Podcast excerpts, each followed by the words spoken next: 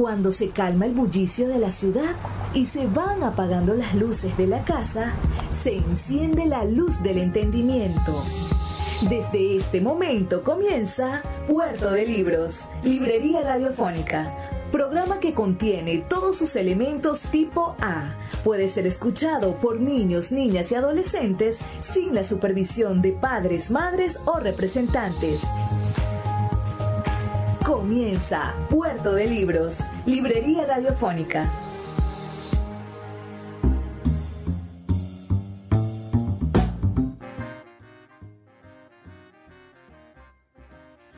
Bienvenidos a Puerto de Libros, Librería Radiofónica. Les habla Luis Peroso Cervantes, quien de lunes a viernes de 9 a 10 de la noche trae para ustedes este programa a través de la Red Nacional de Emisoras Radio Fe y Alegría. 21 emisoras en todo el país, llevando para ustedes poesía, literatura, cultura, ese mensaje que han dejado los humanos antes que nosotros depositados en libros y que nosotros debemos de llevar a la siguiente generación como testigo después de leerlos, disfrutarlos y revivirlos en nuestra mente. Hoy estaremos transmitiendo nuestro programa número 128 en el cual leeremos en nuestra sección Páginas Zulianas un poema del gran poeta zuliano, residenciado en Caracas hace mucho tiempo, Néstor Leal. Luego en nuestra sección Cada día un libro tendremos los textos breves y, e inspiradores de América Latina que ha recogido el gran Eduardo Galeano en uno de sus libros y que nosotros hemos llamado esos textos originarios. Y finalmente en nuestra sección La voz del autor, dividido en dos segmentos, Escucharemos la entrevista que le realizamos al narrador nacido en Valera, pero residenciado desde hace ya más de 20 años en España, Juan Carlos Chirinos, una de las voces contemporáneas de nuestra novelística más importante. Tendremos una noche entonces vivaz, llena de buena literatura y muy variada. Puedes escribirnos al 0424-672-3597 para reportar tu sintonía, un mensaje de texto o un WhatsApp al 0424-672-3597 o a nuestras redes sociales arroba librería radio en Twitter y en Instagram. Vamos a escuchar ahora los mensajes que tienen nuestros anunciantes y de una vez comenzamos con nuestra edición número 128 de Puerto de Libros, librería radiofónica. Sultana del Lago Editores es una empresa zuliana de servicios editoriales. Nuestro catálogo tiene más de 100 títulos de autores nacionales e internacionales. Además, somos la única editorial que presta servicios de impresión bajo demanda en Maracaibo.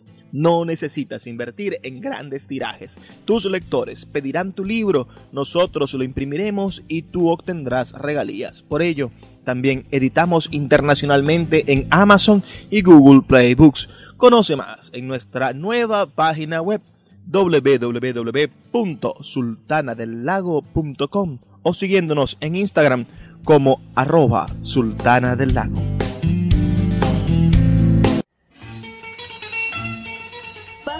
Zulianas, en Puerto de Libros, Librería Radiofónica, por Radio Fe y Alegría, con todas las voces.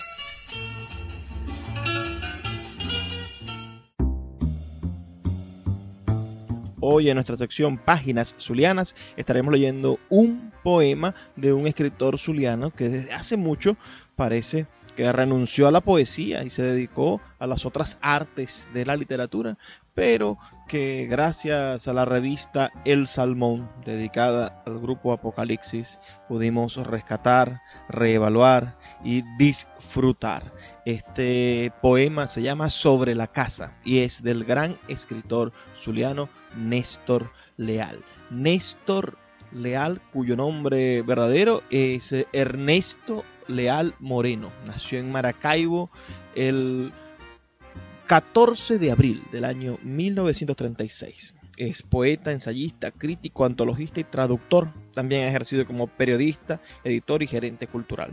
Realizó estudios superiores en la Universidad de la Sorbona y la Escuela del Louvre. En París Francia, donde estuvo residenciado entre los años 1958 y 1964. Fue miembro fundador del grupo literario Apocalipsis en el año 1955, al lado de Senor Rivera, César David Rincón, Atilio Story Richardson, Millo Vestrini y otras jóvenes figuras de la poesía, quienes irrumpieron en la literatura zuliana al imponer el surrealismo. Obtuvo mención del concurso de poesía estatal del año 1956 con De la lluvia, primer premio en el mismo concurso en el año 1957 con De la muchacha y el amor y el Premio Nacional de Poesía Universitaria en 1957 también. Fue traductor al español de las obras literarias francesas, inglesas e italianas de diferentes autores. Se desempeñó como director de la Casa de la Cultura y del Instituto Zuliano de la Cultura Andrés Eloy Blanco, director de las páginas de artes y letras del diario Panorama y redactor de la columna Los libros que usted va a leer de la revista dominical, séptimo día del diario El Nacional. Realizó una gran labor en la revista Respuestas con sus crónicas, donde rescató por medio de la crítica literaria valiosas figuras del acontecer literario regional, además de hacer crítica de arte y otros aspectos culturales. Fue creador del Fondo Editorial Autores y Temas Zulianos de la Secretaría de Cultura del Estado Zulia y de Corpo Zulia, así como editor de sus primeros libros, coordinador del taller literario del Centro de Bellas Artes de Maracaibo y director general de Monte Ávila Editores entre el año 1984 y el año 1989. Se ha dedicado al estudio de la poesía venezolana hispanoamericana a recabar costumbres, tradiciones, anécdotas y personajes populares de Maracaibo, realizar ediciones de obras del pasado e investigar el fenómeno del bolero. Sus libros ¿Qué libros podemos nosotros recomendar de este maestro literario de nuestro país? Bueno, Boleros, la canción romántica del Caribe que recoge la historia del bolero entre 1930 y 1960, publicado por Grijalvo en el año 1992, y la antología Cuerpos desnudos, lechos ardientes, poesía erótica venezolana también editada por Grijalvo en 1996. Estos son libros de abundante tiraje que ustedes podrán conseguir y disfrutar en cualquier librería de usado. Si usted se acerca en su ciudad, a su, en su espacio, a buscar un libro usado, lo más seguro es que va a conseguir esa antología Cuerpos desnudos, lechos ardientes, es una portada azul y tiene una colección de fotografías antiguas de de, la antigua erótica fotográfica.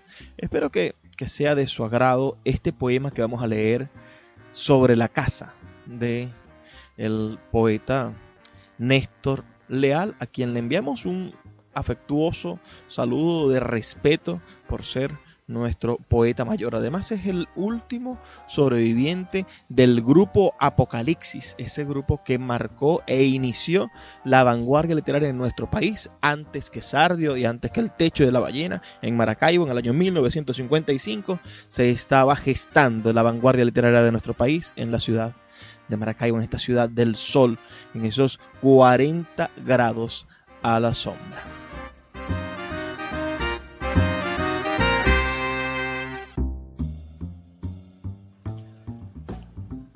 Sobre la casa. Primero, la casa IPA como un antepasado ilustre, más íntimo que la costumbre de silbar durante la tarde. Los niños han derretido la fiebre de las trinitarias, ansiosos de retornar al sitio donde brillan las promesas. Lo que saben de memoria las trenzas y los patios no justifica la pureza de las pieles de limón, sino el terror de un héroe cuyos gritos no son las alas de grandes pájaros chinos. La madre nunca termina de borrar su tristeza. Aire que mueve la fragancia de los antiguos festivales, derrama todavía los ojos de familiares desaparecidos. Ceremonias, los muertos descomponen el alma. Todos los resplandores de la casa pertenecen al mismo espejo de bolsillo que convocaron unos tambores tristes. Pertenecen a la misma tela celeste de las hermanas cuando una oruga de fuego determina la suerte de las brujas. La casa es como un grabado levemente nubloso. Segundo. nosotros descubrimos las arboledas y damos paso a los signos frente a un torso cualquiera que nos rescata de la penumbra. Hemos vuelto en bulla la mansedumbre de un arco iris que conducía nuestros presagios hacia los embrujados aposentos donde hay tapices que tienen las últimas formas del espanto. He aquí que giramos alrededor de un vaso de plata y aprendemos a orientarnos lentamente como las imágenes que abandonan el oratorio después de recitar alguna desgracia. No sabemos hablar de los eclipses como aquellos primos amantes que levantaban la tapa de un cofre cubierto por la fábula para sacar en vano las palabras de un dios. No estamos bajo el tejado para esquivar crepúsculos en nombre de los grillos que desafían el porvenir. Como un cirio que flota en la lejanía, la casa nos aproxima a la ternura del mundo.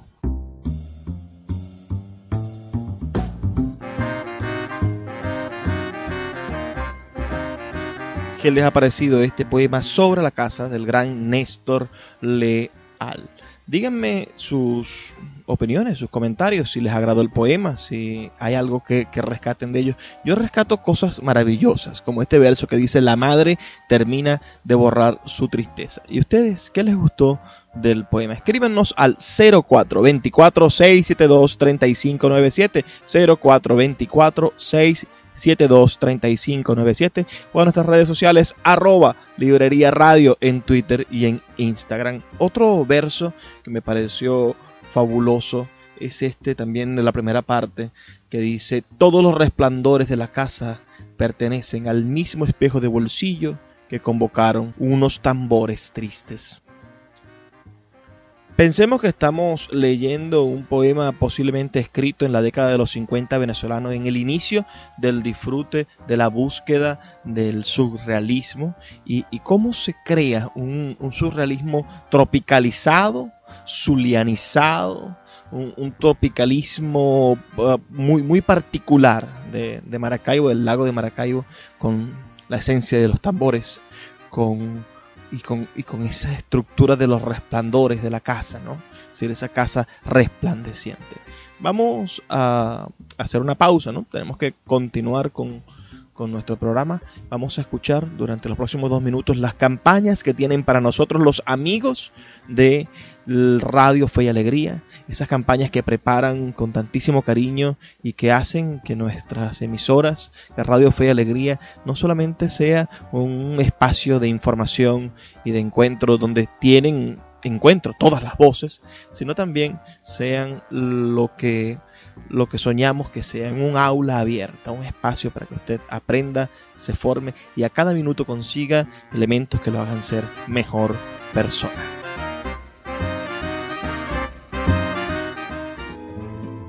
poeta Luis Peroso Cervantes le acompaña en Puerto de Libros, Librería Radiofónica, por Radio Fe y Alegría, con todas las voces.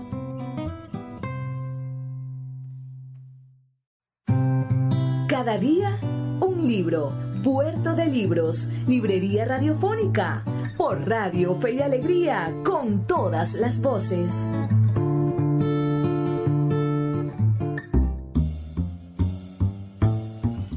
En nuestra sección de hoy de Cada día un libro estaremos leyendo algunos textos del escritor uruguayo Eduardo Galeano, periodista y escritor uruguayo, nacido en Montevideo el 3 de septiembre del año 1940. Se cumplen este año sus 80 años de haber nacido. Falleció también en Montevideo el 13 de abril del año 2015 es considerado uno de los escritores más influyentes de la izquierda latinoamericana. Estaremos leyendo una selección de sus micro relatos tomados del el libro La memoria del fuego, volumen 1, Los nacimientos. Este, esta selección la hemos llamado Los orígenes y tienen unas hermosas reminiscencias a los mitos indígenas. Eduardo Galeano, como les digo, nació en Montevideo, Uruguay.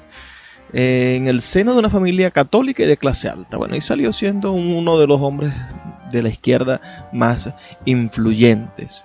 Tuvo una serie de publicaciones, quizás es uno de los escritores más prolijos de su país. Su libro más conocido es Las venas abiertas de América Latina. Y en Venezuela se convirtió en un libro célebre porque en una cumbre de, de las Américas, el extinto presidente Hugo Chávez se lo regaló al, al presidente de los Estados Unidos entonces, a Barack Obama. Barack Obama que, que es un académico y un hombre excepcional, le preguntó a quien fuera nuestro presidente que si el libro lo había escrito él. Imagínense ustedes lo común que es que los presidentes escriban libros. Hasta ese entonces no se le había ocurrido al aparato público mm, nacional publicar libros de Chávez. Por allí ya vemos algunos libros de, Hugo Chávez, vemos los cuentos del arañero o vemos algunas otras cosas que le han endilgado al, al presidente como autor.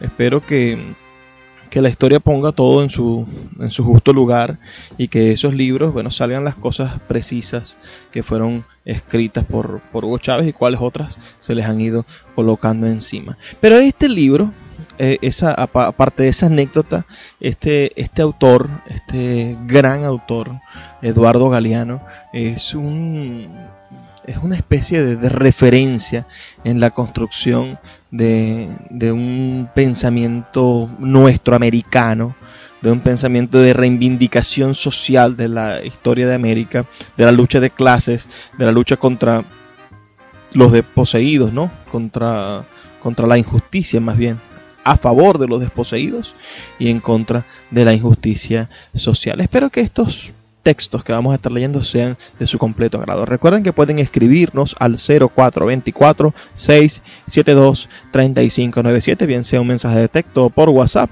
para que nos den su opinión. Eduardo Galeano, Los orígenes. El tiempo. El tiempo de los mayas nació y tuvo nombre cuando no existía el cielo ni había despertado todavía la tierra. Los días partieron de oriente y se echaron a caminar. El primer día sacó de sus entrañas al cielo y a la tierra. El segundo día hizo la escalera por donde baja la lluvia. Obras del tercero fueron los ciclos del mar, de la tierra y la muchedumbre de las cosas. Por voluntad del cuarto día la tierra y el cielo se inclinaron y pudieron encontrarse. El quinto día decidió que todos trabajaran. El sexto día salió la primera luz.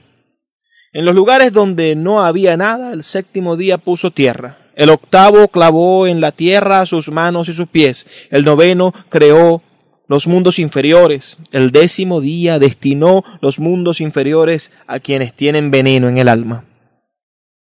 Dentro del sol, el undécimo día, modeló la piedra y el árbol. Fue el duodécimo quien hizo el viento, sopló viento y lo llamó espíritu porque no había muerte dentro de él. El decimotercer día mojó la tierra y con barro amasó un cuerpo como el nuestro. Así se recuerda en Yucatán.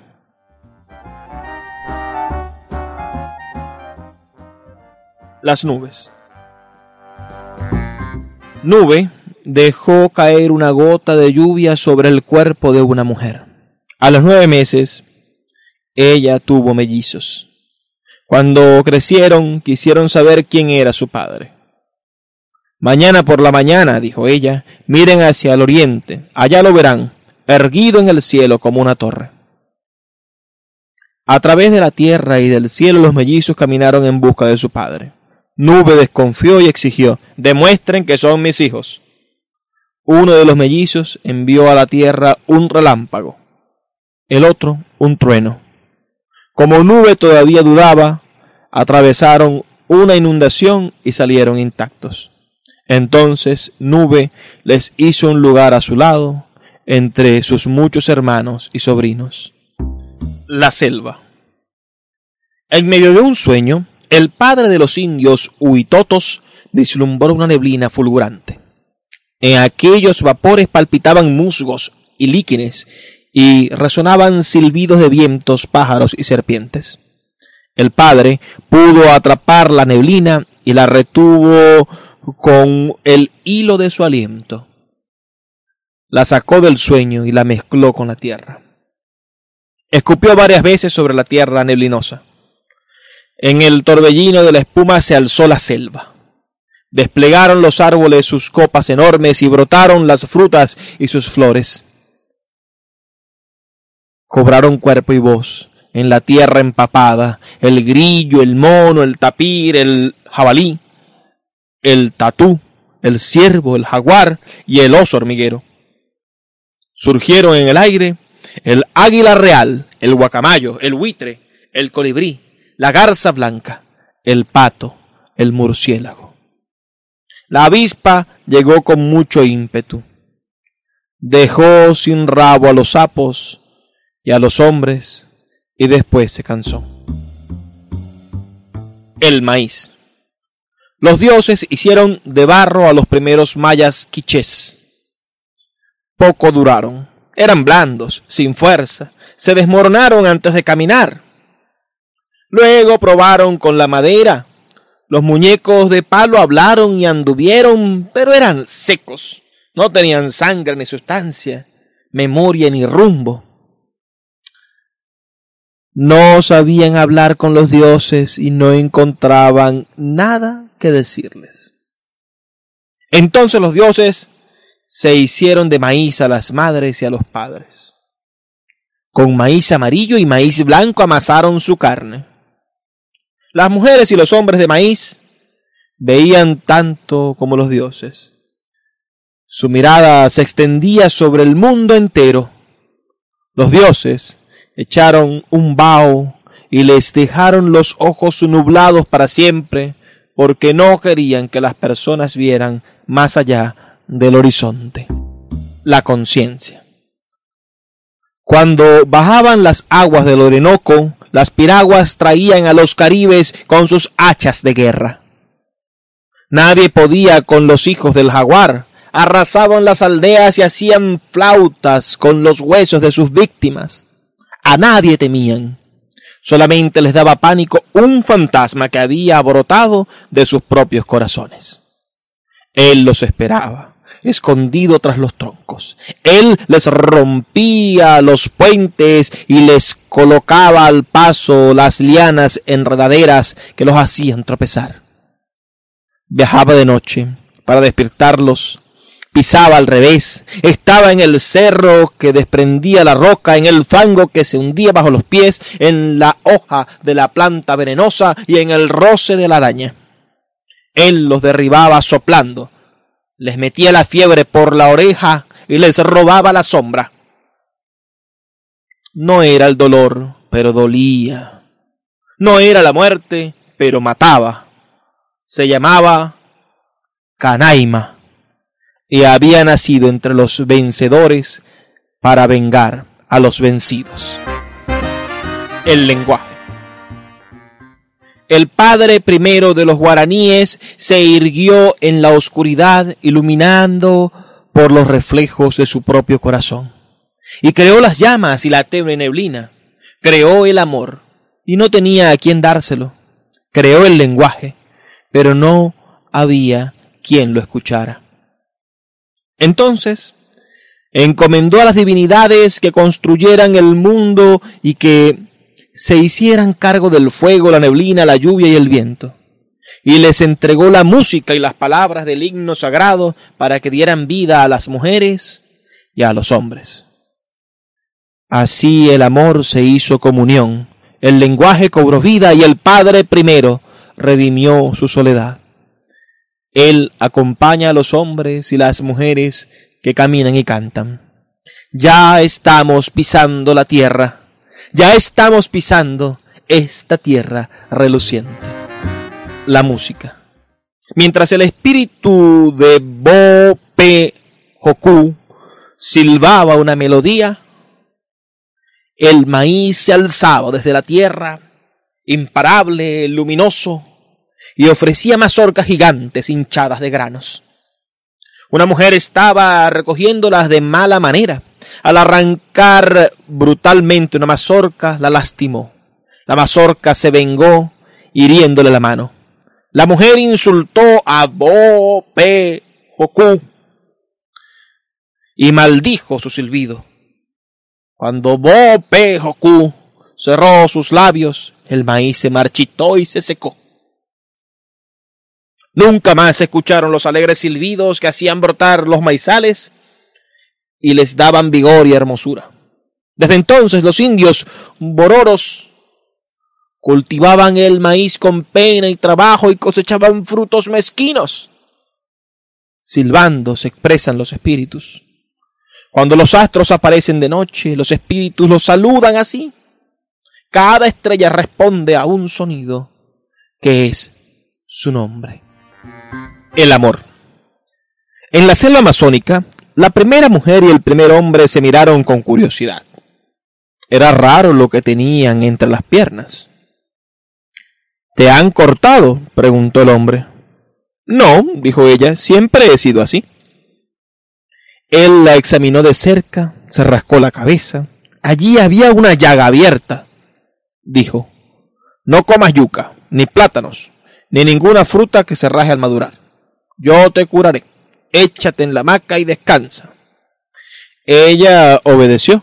Con paciencia tragó los menjunjes de hierbas y se dejó aplicar las pomadas y los ungüentos. Tenía que apretar los dientes para no reírse cuando él decía, no te preocupes. El juego le gustaba, aunque ya empezaba a cansarse de vivir en ayunas y tendida en una hamaca. La memoria de las frutas le hacía en agua la boca. Una tarde, el hombre llegó corriendo a través de la floresta, daba saltos de euforia y gritaba Lo encontré, lo encontré. Acababa de ver al mono mirando a la mona en la copa de un árbol. Así es, dijo el hombre, aproximándose a la mujer. Cuando terminó el largo abrazo, un aroma espeso de flores y frutas invadió el aire. De los cuerpos que yacían juntos se desprendían vapores y fulgores jamás vistos. Y era tanta su hermosura que se morían de vergüenza los soles y los dioses. El poeta Luis Peroso Cervantes le acompaña en Puerto de Libros, Librería Radiofónica, por Radio Fe y Alegría, con todas las voces. La voz del autor en Puerto de Libros por Radio Fe y Alegría con todas las voces.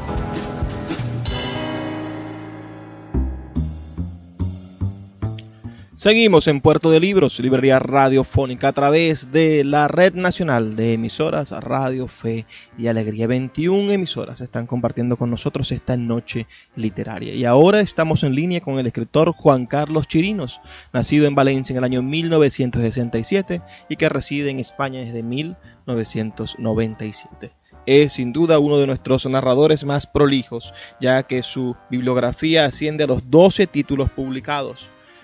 Buenas noches, Juan Carlos. Quisiéramos ante todo pedirte un saludo para nuestra audiencia en Puerto de Libros, Librería Radiofónica, y luego preguntarte por tu día a día en medio de la cuarentena por COVID-19. Hola amigos, saludos amigos de Puerto de Libros, Librería Radiofónica, soy Juan Carlos Cherinos y muchas gracias por la invitación. Bueno, mi día a día mm, en la cuarentena esta por el coronavirus no ha cambiado mucho, salvo que algunas cosas que tenía que hacer presenciales no, no pude llevarlas a cabo, como conferencias y presentaciones de libros, pero como mi trabajo fundamentalmente consiste en escribir, pues yo casi siempre estoy en mi casa escribiendo y si no estoy en una biblioteca, generalmente en la Biblioteca Nacional o, o en alguna biblioteca municipal, pero yo prefiero siempre la Biblioteca Nacional.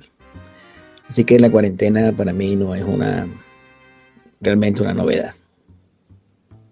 Naciste el mismo año que mis padres. Por eso supongo que casi vivieron en el mismo país. muy a pesar de que naciste y te criaste en Valera y ellos en Maracaibo. Tu juventud cabalgó entre los 80 y los 90, quizá el inicio de la crisis nacional. Viviste el Viernes Negro siendo adolescente y estuviste en Caracas estudiando letras en la crisis política e institucional de los 90. Háblame de ese país. ¿Crees que hay un germen en la crisis actual en esa época? ¿Dónde comenzaron los derroteros de la venezolanidad? Y quizá eres uno de los primeros escritores de la diáspora, ya que saliste a cursar estudios en 1997 y no volviste. ¿Qué circunstancias te mantuvieron en España? Bueno, yo viví en Valera hasta los 17 años. Cuando me gradué de bachiller me fui a vivir a Caracas, donde estudié, comencé estudiando artes en la Universidad Central y luego de un, proceso de reflexión me pasé a la Escuela de Letras de la Universidad Católica. Este,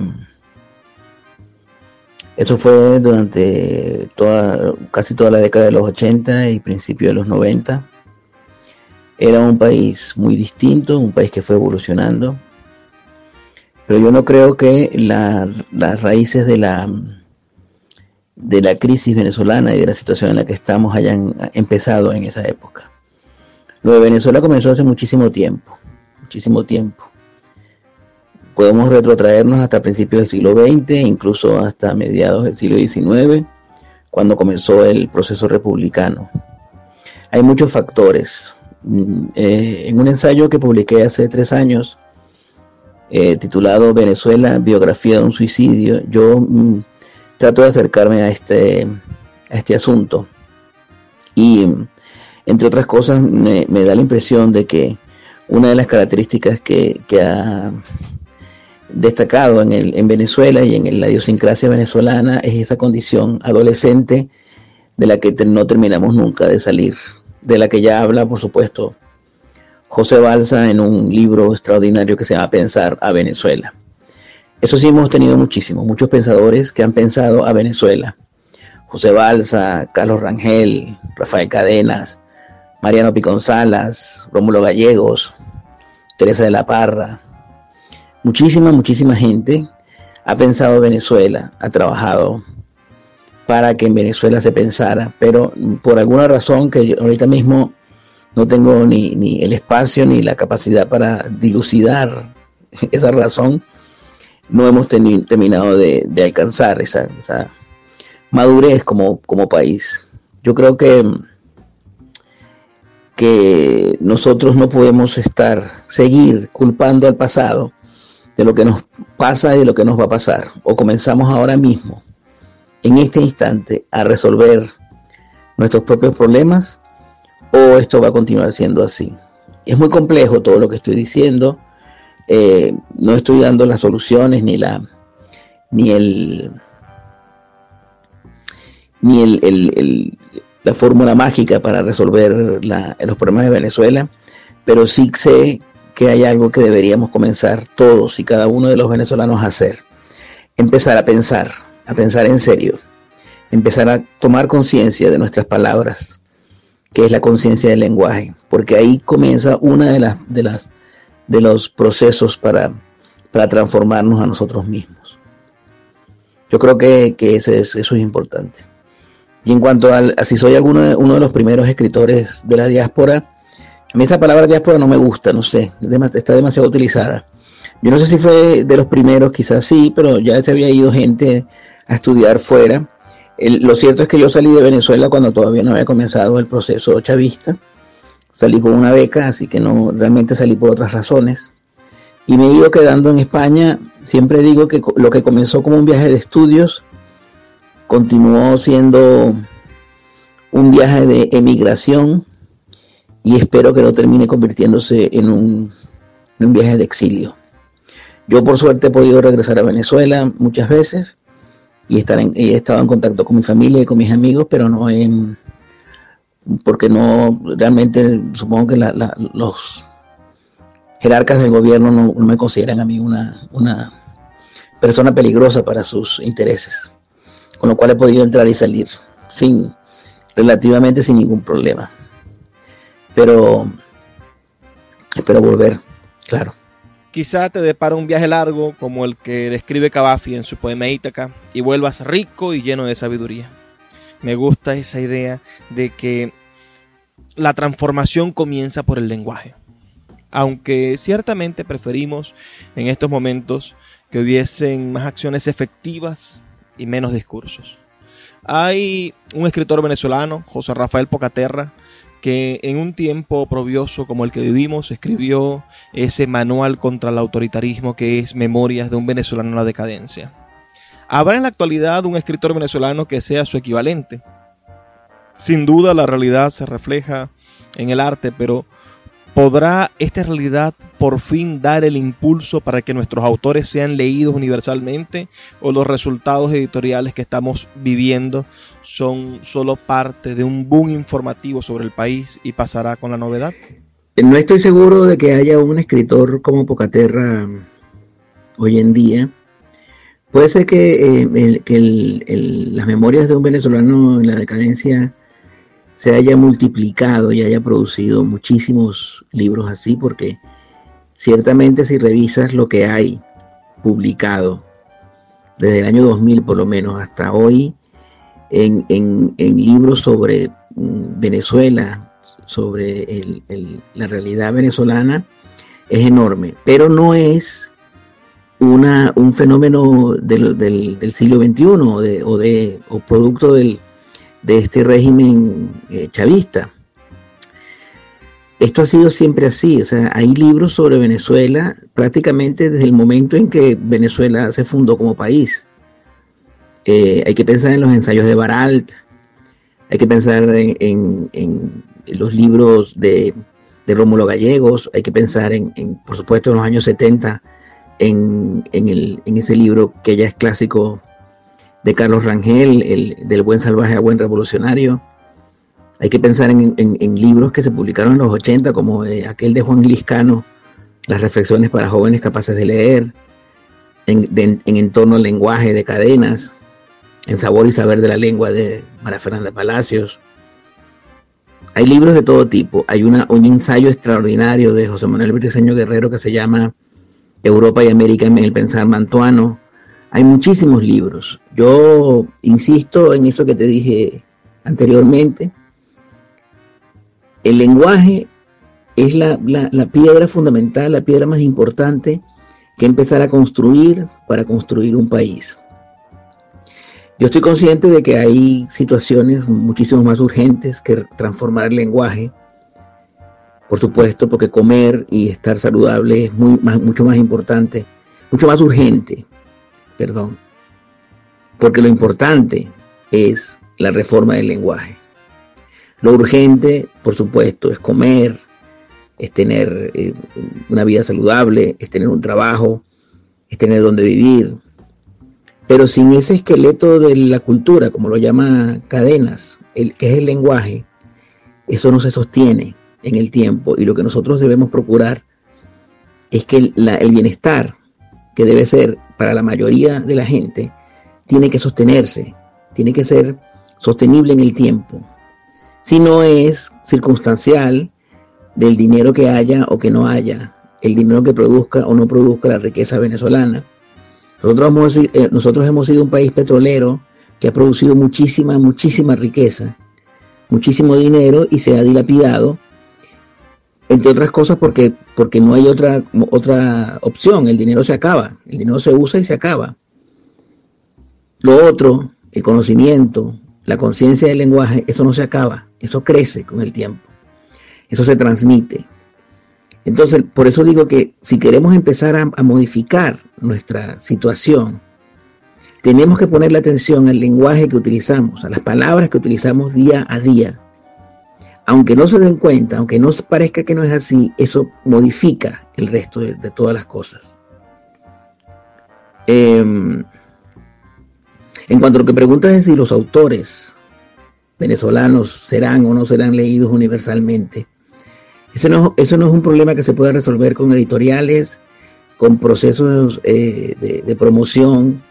Eso va por otro lado, la literatura va por, el, por otro lado. Y si se va a leer un autor, se va a leer porque el autor es bueno, no porque tenga un gran mecanismo de, de promoción. Que hay un boom, sí ha habido un boom en estos últimos 20 años de autores extraordinarios que han tenido posibilidad de publicar fuera de la, de la frontera, entre otras cosas porque han vivido o han tenido que salir del país para vivir fuera. Y claro, hay que publicar y al final termina, el que escribe siempre termina publicando. ¿Quién va a quedar? Pues eso no se sabe porque eso es una, una, una, eh, una decisión del destino, de los lectores, del propio libro. Así que em, lo que le pase al país, lo que le pase a Venezuela, repercutirá en la obra literaria que se crea, que se cree alrededor de eso, pero el futuro de esos libros no tiene nada que ver con la historia del país, tiene que ver con el propio libro. Cada autor está consciente de eso, creo yo. Eh, y si no está consciente, tiene un problema grave porque no, no puede ir al rebufo de la historia de su país. Porque el libro, si no se defiende solo, no lo defiende nadie. En todo caso, eh, en Venezuela siempre ha habido escritores extraordinarios desde prácticamente el inicio de su historia, desde Juan Antonio Navarrete, desde Francisco de Miranda, Andrés Bello, hasta las últimas generaciones siempre ha habido grandes escritores y siempre ha habido grandes mediocres. Eso siempre ocurre así, no es porque Venezuela sea así, es que en todos los países pasa eso. Hay buenos escritores y hay escritores mediocres.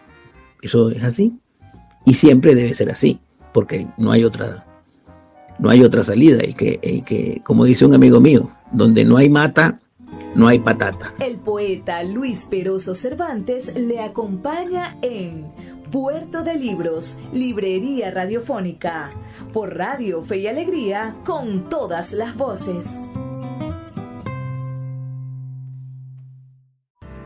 Escuchas Puerto de Libros con el poeta Luis Peroso Cervantes Síguenos en Twitter e Instagram como arroba Librería Radio. Siempre me ha preocupado el día después, la manera en que vamos a intentar recuperar la estabilidad y el progreso nacional. Ahora veo claramente dos grandes asuntos, la brecha entre la necesidad de negociar y la necesidad de obtener justicia. Y luego, la diferencia creciente entre los venezolanos que padecemos la crisis aquí dentro del país y los que la sufren en el exterior. En ambos casos, creo que debemos producir un gran movimiento de reconciliación. En tus investigaciones y desde tu experiencia personal, ¿cuál podría ser el fundamento de esa reconciliación? Yo creo que el fundamento de eso que tú llamas reconciliación tendría que ser la conciencia de que el bienestar del país, el progreso del país, pasa por hacer que todos tengan la posibilidad de progresar, pasa por el bienestar general, pasa por la, eh, la, ampliación de las posibilidades para todos, las posibilidades de progreso, por supuesto. Yo creo que en varias ocasiones Venezuela ha estado muy cerca de lograr esa, esa eh, ampliación de las posibilidades del bienestar para todos. Por muchos motivos ha fracasado. El primero de los cuales creo yo que es el egoísmo y la mezquindad. Si los venezolanos no tomamos conciencia de que todos tenemos que estar bien, de que todos tenemos que tener las mismas posibilidades y de que no se trata de un campamento, de que el país no es un campamento que saquear, del cual extraer la riqueza, creo que no vamos a terminar nunca de, comenzar a, resolver nuestros problemas. Tiene que haber justicia, por supuesto, porque ha, habido crímenes, ha habido delitos, y los responsables tienen que pagar por eso. Hay que negociar, sí, hay que negociar. Hay que negociar salidas, hay que negociar situaciones, hay que negociar contextos. Yo no soy el, más indicado para dar eh, esa, esas instrucciones porque no soy especialista en negociaciones, no soy político, no soy sociólogo. Solo hablo como ciudadano. Yo quiero justicia, yo quiero, eh, claro, una reconciliación y yo quiero que el país vuelva a enrumbarse, pero no, no a costa del sufrimiento de miles de venezolanos, no a costa de la concesión de, un perdón general. Yo no sé, yo creo que no, eso no, no, curaría. Eso sería una, una falsa, un falso, un paso en falso. En todo caso, si todos tenemos la misma, el mismo objetivo que es el de hacer que el país prospere, podemos empezar por ahí. Pero insisto, si tú cometes un crimen, si tú cometes un delito, como adulto tienes que responder por ese delito y por ese crimen. No veo yo cómo se pueda negociar un asesinato, negociar un crimen de lesa humanidad o perdonar un desfalco de miles de millones de dólares. La verdad es que los políticos, los sociólogos y los negociadores van a tener un proceso difícil. Claro que nadie va a quedar contento o que una parte de la gente no va a quedar contenta cuando se resuelva esto. Pero deberían pensar en, esos detalles, en, esa, en, esas, en esos aspectos. Que, que como decía aquel programa de radio, el crimen no paga. Y el crimen nunca debería pagar. Para terminar esta breve entrevista, me gustaría que nos ayudaras a pensar hábitos saludables para terminar la cuarentena y superar momentos de crisis como este. Y si pudieras hacernos una breve lista de recomendaciones de lectura contemporánea. Me rehuso a dar consejos de hábitos saludables, porque eso me parece una soberana memes. Y que quiera vivir muchos años, que vea a ver cómo hace. Pero sí puedo recomendarles algunos libros que me parece que pueden alargar sus vidas. Hay una novela de una escritora surcoreana que se llama Han Kang. Han Kang. La novela se llama La Vegetariana. Es una econovela divertidísima. Juan Carlos Méndez Guedes acaba de publicar La diosa de agua, que es un libro de relatos que giran en torno a la figura de María Leonza.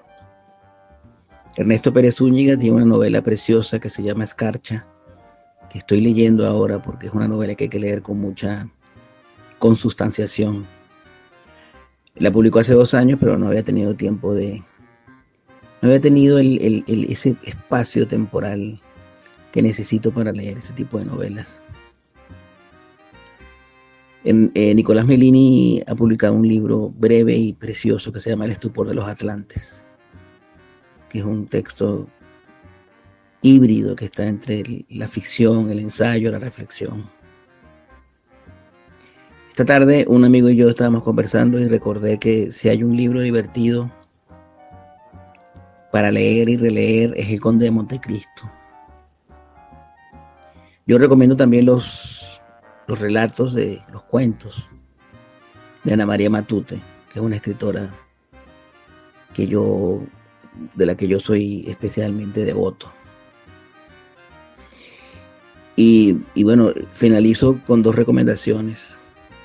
Vuelvan a leer Percusión de José Balsa, que es una novela en la que se anuncia el fin del mundo, entre otras cosas. Y lean si no han leído, o relean si la han leído, La Marcha Radetzky de Joseph Roth, una de las novelas más hermosas, mejor escritas en el siglo XX. Muchísimas gracias por por la invitación y espero que, que todos salgamos con bien de esto. Hasta luego.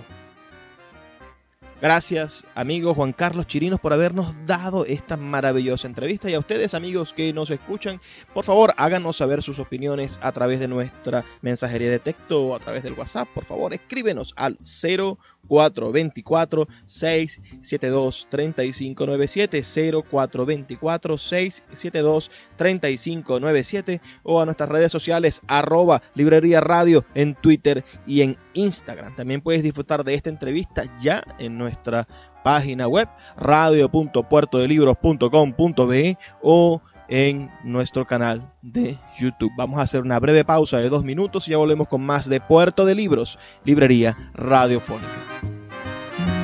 Puerto de Libros, Librería Radiofónica, tu canal diario para encontrar nuevos libros. Con el poeta Luis Peroso Cervantes. Síguenos en arroba Librería Radio.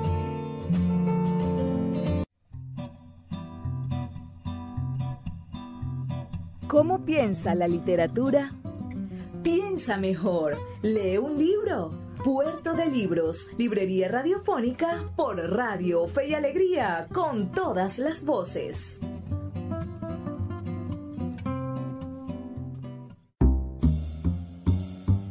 Así llegamos a nuestro programa después de la maravillosa entrevista que le realizamos a Juan Carlos Chirinos. ¿Qué les ha parecido? Recuerden que pueden escribirnos al 0424 672 3597.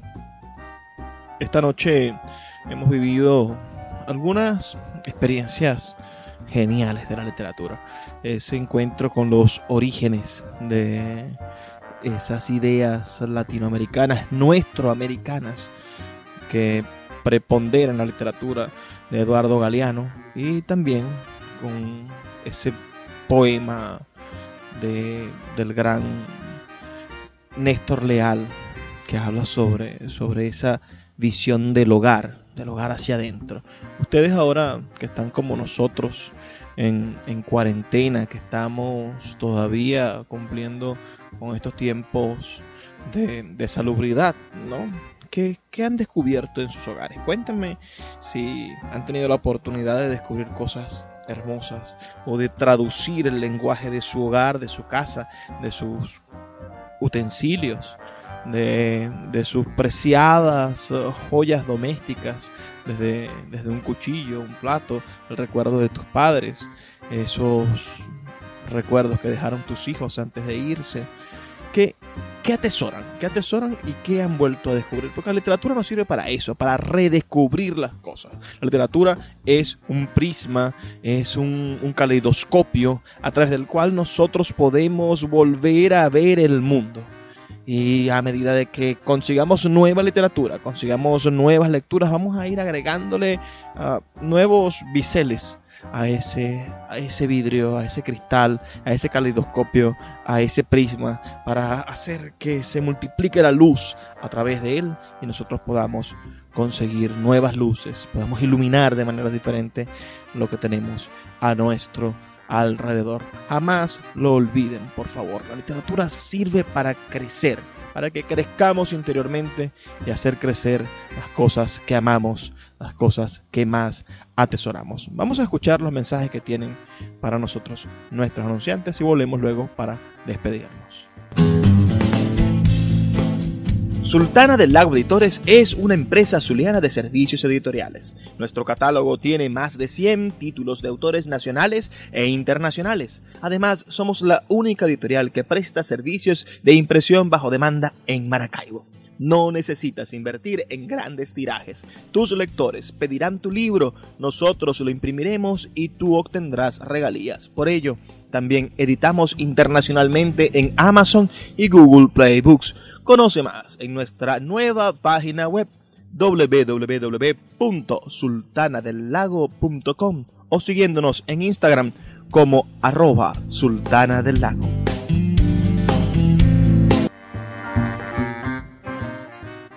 Esto ha sido todo por la noche de hoy. Recuerda que puedes seguirnos en nuestras redes sociales, arroba librería radio en Twitter y en Instagram, que tenemos bastantes secciones subidas en YouTube. Puedes buscar librería radio en el buscador de YouTube y vas a conseguir nuestra lista de reproducción. También puedes visitarnos en nuestra página web radio.puertodelibros.com.be además de escucharnos todos los días, de lunes a viernes, de 9 a 10 de la noche, a través de tu emisora Radio Fe y Alegría con todas las voces.